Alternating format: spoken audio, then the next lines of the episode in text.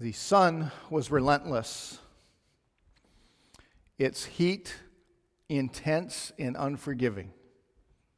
There was nowhere to hide. There was no cloud in the sky, and shade was as scarce as water. The sun was so intense, the heat so oppressive that as he looked in the distance, it even played with his mind and his eyes, seeing things that weren't there and not seeing things that might actually be. But he had work to do. And so there, he ignored the surroundings. He, he knelt in the dirt of the desert, ignoring the taste of dust in his mouth, when he completed his task setting this trap.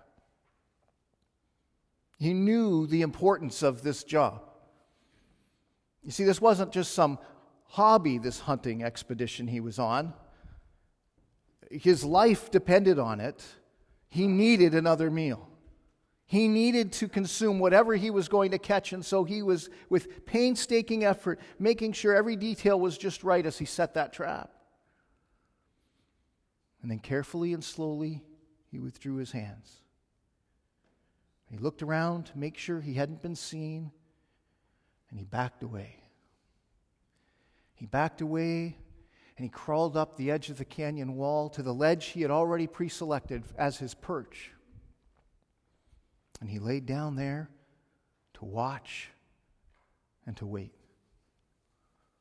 He didn't have to wait long. Very soon, he heard the telltale beep, beep, and the roadrunner came blasting in in a cloud of dust, screeched to a halt in front of this trap, and began eating the bird seed that had been laid there for him. Up on the ledge, Wiley. Coyote, he grinned he grinned with satisfaction as he lit that fuse for the dynamite he had planted under the birdseed. He dreamt and envisioned the feast that was about to come. The dynamite exploded, and the sound of the explosion was still in the air as the ledge beneath him gave way. And he plummeted to the desert floor, the rocks coming in quickly after him and eh, burying him there in the dirt. The roadrunner looked around a little startled, finished the bird seed, and sped off. Wile E. Coyote crawled out from under that pile of rubble, flopped on the ground, and wondered to himself, Here we go again. Will I ever get this right? Have you been there? Does that cartoon, does that little encounter describe your walk with God, your pursuit of holiness? Uh, does your pursuit of godliness feel that way sometimes, like it's just a constant string of defeats? When will I ever get this right? I know what is right, I know what honors God, and I want to do that, and yet I find myself not doing it. I know what is wrong and what dishonors God, and I don't want to do that, and yet I find myself there all the time. And I am just so frustrated. Do those defeats and discouragements bring on an unshakable sense of frustration for you? Do you ever find yourself saying, Is it worth it? Will I ever get this thing figured out? Will I ever do it right? Well, that's me some days. There are days where it is just so frustrating, this following Jesus, isn't it? Where you say, I know what's right and I want to do it. Lord, help me to do it, and then I don't do it. And I know what's wrong. Lord, help me to stay away from that, and then I do it, and I go, oh. You been there? That's the challenge, isn't it? Every single day. Well, last week we began a series on the believer's battles the battles that, that every believer faces day in and day out. And we looked at our battle with the world. This morning, we're going to look at another battle we face daily, and it's a little closer to home. Because it's not out there in the world somewhere, it's right here, and right here, and right here, and right here, and right here. It's us. It's our battle with the flesh. So I want to take a moment and just talk about the fighting flesh because I think we understand that, but we'll just make the biblical case for it and then go forward, okay? James chapter 1 verse 14 says, each person is tempted when he is lured and enticed by his own desire. Do you know what that means? That means I don't need any help sinning. I've got that part figured out all on my own. It means there's no one else to blame for my sinning. I don't get to say, well, Satan made me do it. Society made me do it. My grade three teacher must have messed me up somehow. It's those people at work. They can talk me into anything. No. It means I'm, I'm led into sin. I'm tempted to sin. I'm enticed to sin when my own evil desires rise to the surface unchecked and start leading me down that path. It means I've got enough in here that I don't need to blame anybody else. That's the reality of the flesh. We saw in 1 John chapter 2 verse 16 last week that we're warned about the desires of the flesh. That is part of what belongs to this world. That is part of what is passing away, what has been condemned, what is passing away. And it does not belong to the Father, it belongs to the world. And so we've been warned about that. Ephesians chapter 2 verse 3 describes us all, all humanity as children of wrath, as objects of wrath by nature. You know what that means? It means we have to stop buying the lie that the world wants to put on us that everybody is basically good. We're not. Everybody is a sinner. By nature, we're objects of wrath. By nature, we've been condemned. Why? It's because of who we are. You are not a sinner because you sin. You're not born perfect and then one day you mess up and oh, great, now you're a sinner like the rest of us. We sin because we're sinners. By nature, we are rebels against God and objects of wrath. That's who we are. And that's what we're talking about when we talk about the fighting flesh, this, this flesh that we battle with. It's our sin nature. It's my inclination to sin. It's my appetite for sin.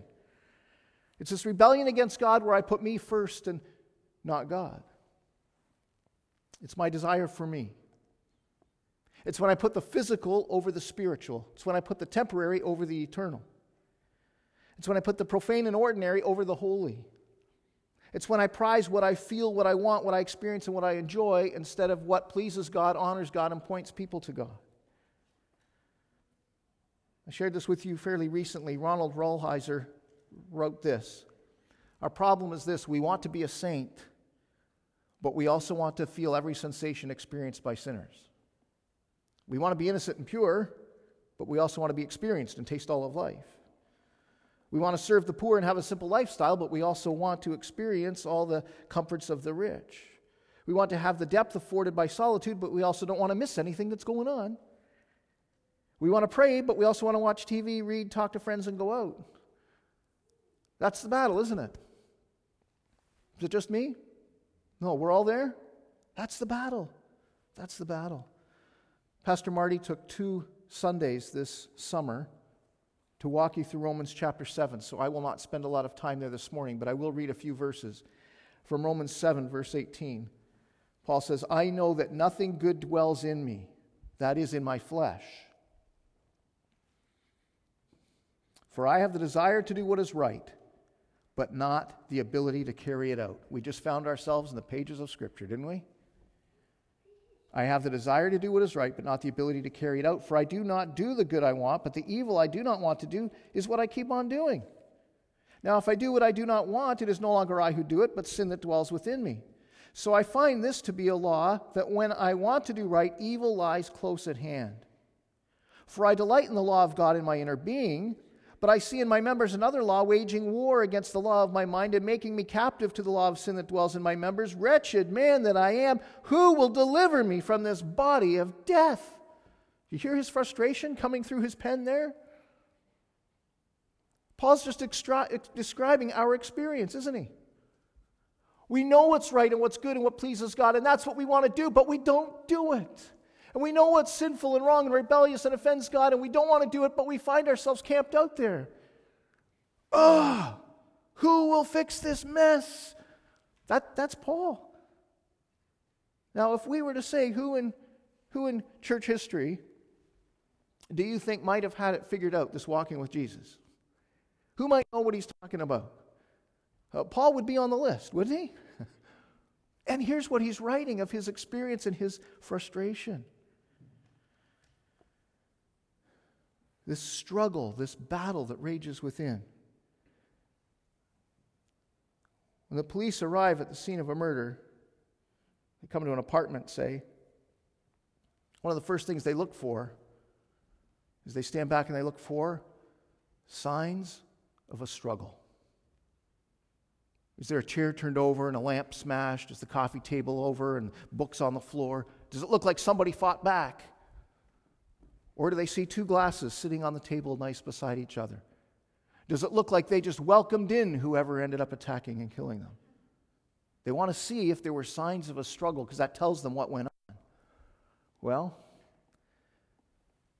that's a question for us, isn't it? In my life today, are there signs of a struggle? Or am I just willingly allowing something in? I think signs of a struggle in the life of the follower of Jesus include things like frustration. You say, Steve, I get frustrated when I do the wrong and I don't do the right. And I say to you this morning, good, me too. And if you're not, maybe you've thrown in the towel and you just don't care anymore. That frustration just shows you're engaged in the battle and you're part of the process and you're saying, I want to please God. That's what I want. Well, hang in there and keep going. Hang in there and keep going. There's frustration, there's repentance. Not saying, well, Lord, I, I did it, but I did it again, and I, I just given up. We're just going to call this one even, and I'm just going to have this as part of me, okay? No, we say, Lord, this is wrong and I've been there and I need to turn my back on that and I want to walk your way and follow you. Lead me out of here and keep me away from it. Frustration, repentance, fighting back, dependence on God, calling out for help. These are signs of a struggle in the life of a believer. I think they're healthy signs because we're all in this fight, aren't we? We're all in this fight. It was Jesus himself, just a few hours before he would be arrested and, and crucified.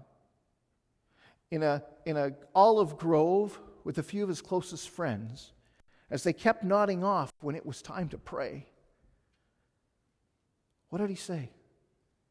He said, Watch and pray so that you will not fall into temptation.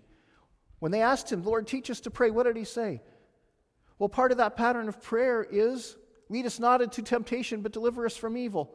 this, is, this is where the battle takes place. And in that moment in the garden, Jesus said, Watch and pray that you don't fall into temptation. And then he just looked at them and he just, you could feel his heart going out to them in his words when he said, I know, guys, I know the Spirit is willing.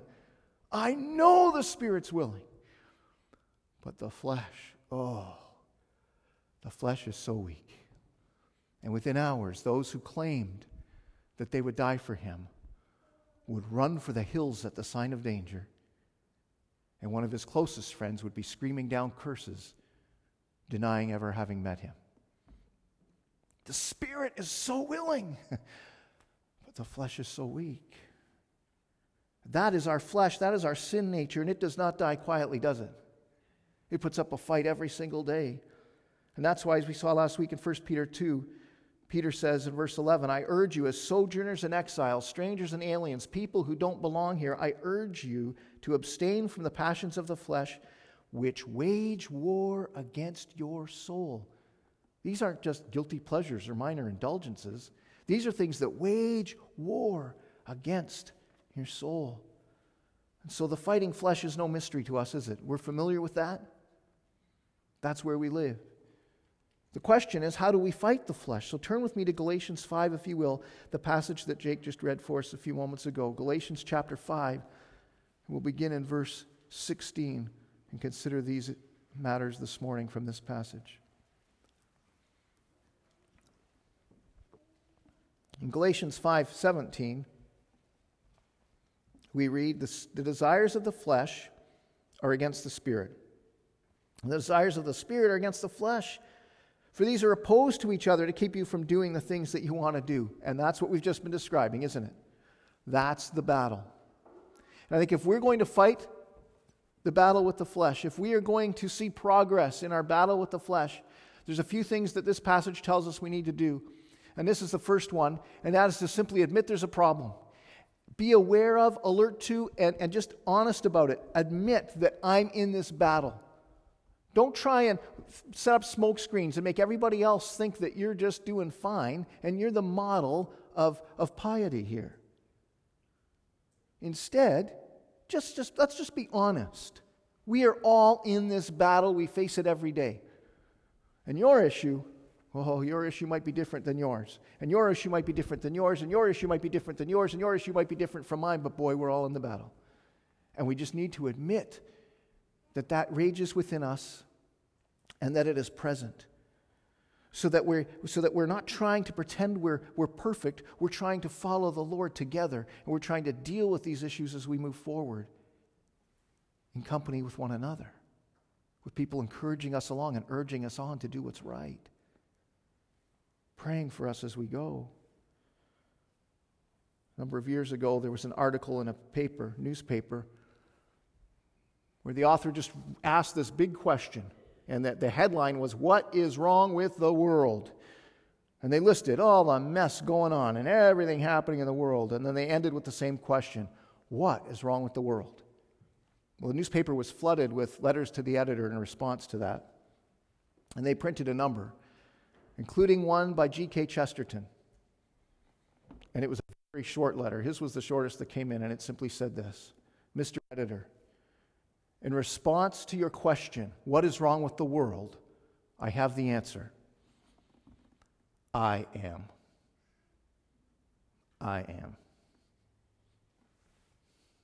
Can we just admit We're part of the problem. The paddle's going on here. That's the reality, isn't it? And we need to be aware of that and admit that, as Paul points out here in Galatians 5:17, or we're going to be steamrolled by everything going on, and we're going to throw in the towel without even knowing we've done it, because we're just going to go do what we want without realizing the battle that actually is going on. We have to be aware of it and alert to it. Secondly, we need to look closely at our lives. We need to examine what's going on and, and what's underlying what's going on. We need to pay attention to what's happening because there are things in our lives that must die, and there are things that must live in their place. Look at verse 19. Now, the works of the flesh are evident sexual immorality, impurity, sensuality, idolatry, sorcery, enmity, strife, jealousy, fits of anger, rivalries, dissensions, divisions, and envy, drunkenness, and orgies, and things like this. I warn you, as I warned you before, that those who do such things will not inherit the kingdom of God. That is the flesh at work. That is the appetite, the desire, the drive, the self first, me first. What can I feel? What can I do? What can I experience? Way of living. And it has nothing to do with the kingdom of God. And he explains that. He says, This is the work of the flesh. And those who live like this, they're not part of the kingdom. Like this, this, this just has no place in the kingdom. This is what he's talking about. Already in that letter in chapter 2, verse 20, a familiar verse to a lot of us, I'm sure, he has said, I am crucified with Christ, and I no longer live. But Jesus Christ now lives in me. And the life I live in the flesh, I live by faith in the Son of God who loved me and gave himself for me am crucified with Christ. I'm done. In Luke 9 23, Jesus said this. He said, If anyone wants to follow me, you want to come after me, you want to follow me? Here's what you do you have to deny yourself, take up your cross daily, and follow me. Deny your what? Self, flesh. When your feet hit the floor in the morning, you say, Lord, today is not about me, today's about you. Today's not about what Steve wants or what Steve desires or what Steve thinks would be a good time. It's about what will honor you. How do I do that? It's about taking up my cross daily, daily, and making the choice that I am a living sacrifice. One thing in the first century was true. If you saw somebody in the Roman world walking with a cross along their back, you knew one thing about that guy it is over. He's done. He's done. Jesus says, Take up your cross and follow me. Your cross is not, uh, well, I do this or I like that, but that's just my cross to bear. No, that's your sin. Your cross to bear is saying, I'm a living sacrifice, and it's not about me today. And I will follow Jesus, whatever cost comes my way, And it's about honoring Him. It's about honoring Him. We deny ourselves, take up our cross daily, and follow Him. There are some things that need to die in here. There are some things that need to die in here. And sometimes I think, I think they're on the way out. And then from one dark, dusty corner of my heart, something springs out, and I say, Whoa! Where'd that come from? Well, the answer is always the same from right down in here. From right down in here. And I need to put that thing to death. There's other things that need to live. Take a look, verse 22. But in contrast, the opposite of that, the fruit of the Spirit is love, joy, peace, patience, kindness, goodness, faithfulness, gentleness, self control. Those who belong to Christ Jesus have crucified the flesh with its passions and desires. And there it is again put to death those things that should not be there, and instead surrender to the Spirit and let Him flow freely through you and live through you and produce His fruit there, His character shining through you. The fruit of the Spirit, what He produces, who He is, the evidence of His presence and power right there with you. Let Him shine and let Him guide your steps. Hebrews 12 says what? We are to, to set aside all the sin and anything else, all the clutter that trips us up and gets in the way and just doesn't help us in our following Jesus. 1 John 2 6 says, Anyone who claims to live in him must walk as Jesus did. These are the things that must come and take their place. And it's interesting that the list is, is and the list of, of the works of the flesh is not an exhaustive list, by the way. Paul's saying, and things like this. and the fruit of the Spirit. Take a look.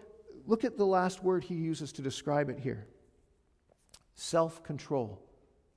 Now, some of us want to say this morning, Oh, Steve, believe me, I've got self in control. Myself is at the steering wheel and we are having a good time. That is not what this is talking about. It is not self in control, it is self under control. And it is not chanting a phrase to yourself and trying to keep yourself, and yourself, your flesh in check. It's surrendering yourself to the control of the Spirit. Self control because self is under the control of the Spirit of God. You control my thoughts and my responses and my actions and my attitudes. And I surrender to you in this moment and in this instance, and you guide me and lead me.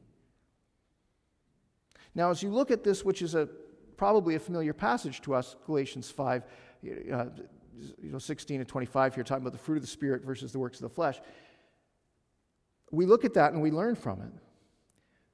But we need to back out and see what the context is. And it's bookended by a couple of things. If you just back out one verse, just a bit, just a hint, here's what you find. Verse 16. But I say, walk by the Spirit, and you will not gratify the desires of the flesh. Look at verse 25. If we live by the Spirit, let us also walk by the Spirit. He's talking here about the works of the flesh versus the work of the Spirit, he's talking about our lives being, being led by the Spirit in verse 18, living by the Spirit, walking by the Spirit. If you say you live by the Spirit, that the Spirit of God has taken you from darkness to light, from, from death to life, that you are now a child of God and His Spirit dwells there. If you live in the Spirit, then let's walk in the Spirit. Keep in step with the Spirit. That's what he's saying. It's like somebody who says, Well, God made him who knew no sin to be sin for me, so that in him I could become the righteousness of God. And so I asked Jesus to forgive my sins, and I now stand in his righteousness before the Father, but I don't want to walk in that righteousness. Well, if we're not wanting to walk in that righteousness, we got to question whether we're standing in it. And that's what he's saying. If we live by the Spirit, then let's walk by the Spirit. Let's walk by the Spirit. His, the, it is clearly evident in this passage that to walk by uh, in a way contrary to the flesh to defeat the flesh to live in a way that honors god the key to the whole thing is the presence of the spirit of god. It is just unmistakable unavoidable throughout this passage. The key is the spirit. His presence his power producing his character and his fruit in us. He's the one who can do it. You and i can't. What do we do? We want to say okay uh, first week of september we're working on love Second week, patience. The third week, that's not how this works. It's saying, Lord, I want to surrender to you today by your Spirit. Just come and take over. Make your presence evident here. Shape my thinking and lead, direct my actions. Now, if we back out, that's how that passage is bookended. If you back out one more verse in each direction, you find something else interesting. Look at verse 15. But if you bite and devour one another, watch out that you are not consumed by one another. Look at verse 26. Let us not become conceited, provoking one another, envying one another. It's amazing how well we can think we're doing in our walk with God and our walk of holiness when we're sitting at home with a cup of tea by ourselves in silence. Although, even there, guess who's there? Us. And we got our issues there too, don't we? But boy, it can seem like we got some things under control and things are going well until you insert another person. And then they rattle the whole thing. You notice that? People just mess stuff up on you all the time. And that's what he's talking about. He's talking about the context of how we relate to each other, how we speak to each other, how we interact with each other, respond to each other. That's what he's saying before this and after this. So he's saying the works of the flesh are often evident in the way we interact with each other and the reasons for it. But at the same time, the works of the Spirit are often evident in the way we interact with each other and our reasons for it. That's where it often shows up, isn't it? See, the battle rages in here, but it's often only seen out there. We need to be aware and just admit that there is a battle and I'm in it and I'm part of it. We need to understand as we look closely at our lives that there are things that need to die, and I need to surrender to the Spirit that these things might come and take their place. And look at chapter 6, verse 1 as the thought continues. Brothers, if anyone is caught in any transgression, you who are spiritual should restore him in a spirit of gentleness. Keep watch on yourself, lest you too be tempted. Bear one another's burdens and so fulfill the law of Christ. Now, what does he say? Sometimes we read that, brothers, if anyone is caught in any transgression, we go, oh, I know a guy. right? He's not calling us all, he's not deputizing us all to be the church police, that we hide behind every bush in town with a little clipboard looking for somebody to mess up and go, oh man, he's worse than I thought. I guess that makes me better than I thought. Like, that's not what he's saying about somebody being caught in a transgression, caught in a sin. What he's saying is they're ensnared by it. They are trapped by it. They are entangled in it and can't see which ends up and how to get out. They're caught, they're stuck. So what do we do? We gloat and go, Oh, I never would have gone there. or we condemn. What are you doing? You know that's wrong. What's the instruction of God's word? You who are spiritual, not living by the flesh, but walking according to the Spirit, you are to come alongside and say, Brother, how did you get stuck here? This is sin, and it will destroy you. It's waging war against your soul. But I am here, and I love you, and I am praying for you, and I will pray with you, and I will walk with you out of this place. Let's go. Let me walk with you. How can I help? And that will take time, not just to meet with somebody once, but to continue to walk with them. You want to wake up at 2 in the morning and turn on your computer? You call me, and I'll come over and we'll sit at that same desk with a cup of coffee and we'll just talk and we'll just pray and we'll get through this together. I'm in it for the long haul. That's discipleship. I'm just going to walk with you as we walk together with the Lord. Let's go. Come alongside and encourage them and call them out and walk with them. But Paul gives us cautions here. He says, Be careful, because in doing that, there are some dangers. One of them is temptation. Sometimes when we're trying to tackle an issue in my life or your life or our lives, one of the things we do is we spend so much time focused on that issue that we're thinking about it more than we were before. And we think that's the only thing we want to talk about and think about. And the problem is it takes on a whole new life of its own. And in trying to help somebody with something, we can spend so much time on it that we end up tempted by it ourselves. Paul says, guard your heart, be careful in this. Something else can arrive in that moment as we're trying to help someone and pray with them and, and lead them out. Pride can kind of well up, and we can look around and go, wow, what a mess this is. Didn't see me there, did you?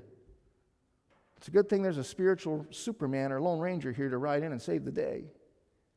If I wasn't here, this, this, this sister, she'd be lost. She'd be gone, lost cause without me. And we start to think it's us. And now we're caught in sin. Instead of coming in in humility saying, Brother, sister, this may well be me next time. Six months from now, I might need you to come and have this same conversation with me. That's the spirit we go in with.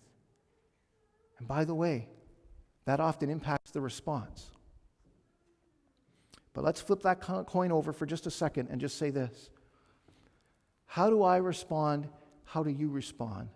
When a brother obeys the commands of Scripture and does what should be the most normal, natural, loving thing as a brother or sister in Christ as we walk with the Lord together and calls and says, Steve, sit down. I'm seeing some things that either you're not seeing or you're not really paying attention to or you don't care about right now, but it's sin. And we got to talk. And I'm here to help. How do you respond? Does the flesh just come bursting to the surface and say, Well, who do you think you are to tell me I'm no good? You think you're so much better? Is that what? Or do we say, Oh, finally, thank you. I have been entangled in this mess and I just don't know what I'm doing. I don't know how to get out. Help me. Help me. See, that's the way the body of Christ is supposed to work as we're walking by the Spirit. That's the way it works. So we need to be aware of the battle every day as we go in. Say, I am going to face choices and decisions along the way today. Some of them I can anticipate, and some of them are going to surprise me, but I know it's going to be me against what I want, against what the Spirit of God wants. And that's the battle. And I've got to be ready and I've got to be surrendered for it.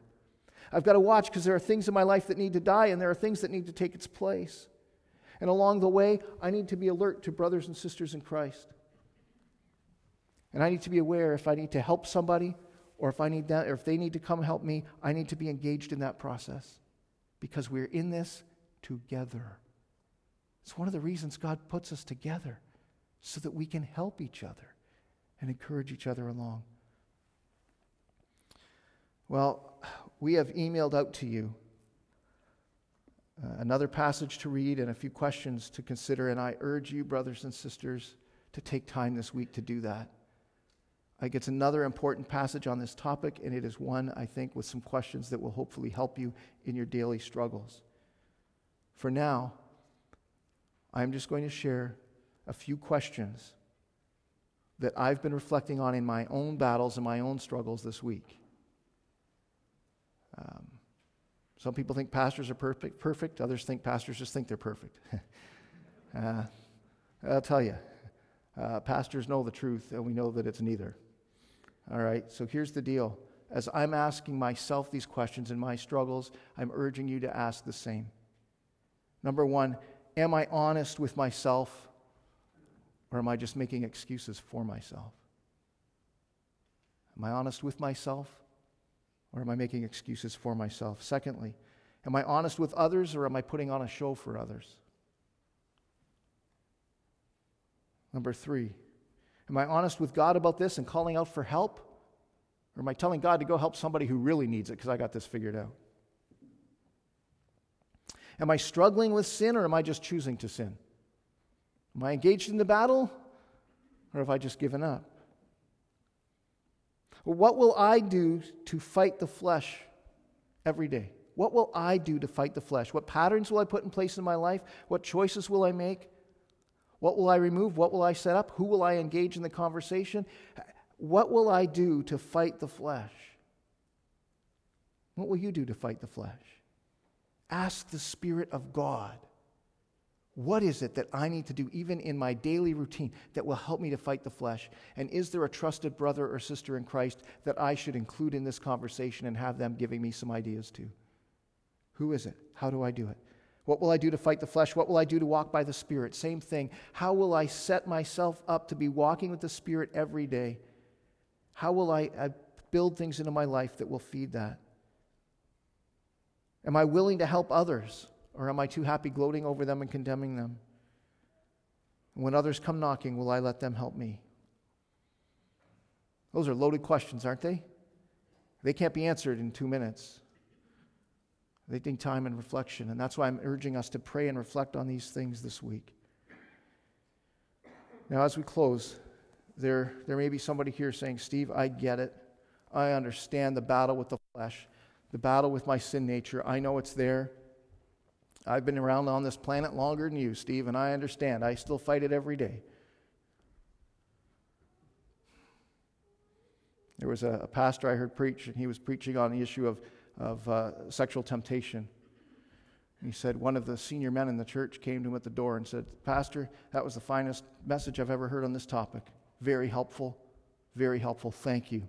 It was really full of application, and you, you, you, you taught me some things, and I really appreciate that. And this pastor looked at this senior man and said, Oh, thanks, brother. That's such a battle, isn't it? He said, Tell me, when does that stop being an issue and stop being something you fight? And he said, Don't ask me, Pastor, I'm only 81. it's a lifelong struggle, isn't it? And we all, and so we might be saying this morning, Steve, I get that, that this is a battle. We get that. You know, thanks for the encouragement, but I get that. But my battle with the flesh right now seems to actually be a battle with the flesh. Just the physical world in which I'm dealing, the physical condition of my body. I'm getting older. I'm tired. I'm weaker. Can't do what I used to do. And it's frustrating and it's, it's nasty. I take so many medications, supplements, and vitamins. If you shook me, I'd rattle like a pill bottle. And that's just to get through the day on a good day. I've got chronic pain. And it just affects the way I think. I've got so many aches. I got to have a 10 minute conversation in the morning with my knees just to see if they're going to bend today. Like, you have days like that? Oh, we're praying for you too, because that battle continues, doesn't it? And that's not easy. Asaph wrote in Psalm 73 My flesh and my heart may fail, but God is the strength of my heart and my portion forever. Whatever happens to this thing, my heart will cling to God. He is my strength and my portion forever. None of this, neither battle with the flesh, is just about here and now. This is temporary. We're heading home. Amen? All right. Friends, be encouraged this morning. We're all in this battle together. You're not alone. Paul cried out in his frustration, Wretched man that I am, who will deliver me from this body of death? You know what he then said? His very next words Thanks be to God through Jesus Christ our Lord. There is one who has not just conquered the world, but he has conquered sin and death. Thank you. He will rescue me from this mess. He will deliver me and lead me out. Galatians 5:16 says, "I say, walk by the Spirit, and you will not gratify the desires of the flesh." That's where we begin. I'm going to close by reading this prayer that a friend of mine sent me this week. It was one somebody wrote that he came across and he just said, This has been so fresh and so helpful for me this week in what I'm dealing with, and he sent it along to me, and I, I want to read it to you today. Lord, do whatever you need to do in me so that you can do whatever you want to do through me. Do whatever you need to do in us so that you can do whatever you want to do through us. What do you need to tear down, break off, shake up, or empty out? What do you need to overthrow, overhaul, undo, or uproot? I'm here, I'm ready, I'm waiting, I'm asking. We're here, we're ready, we're waiting, we're asking. We just want more of you. What's in the way? What's holding us back? What's got to go? What's blocking the path? We loosen our grips, we open our hands, we widen our hearts, we make room to expand. You search us and know us. You see us and meet us. You purge us and cleanse us. You prune us and peel us. However it comes, whatever the cost, whatever it takes, whatever is lost, you're worth it. You're good. You love us. You've got this. So, yes, we trust you to do whatever you need to do in us so that you can do whatever you want to do through us. Lord, just have your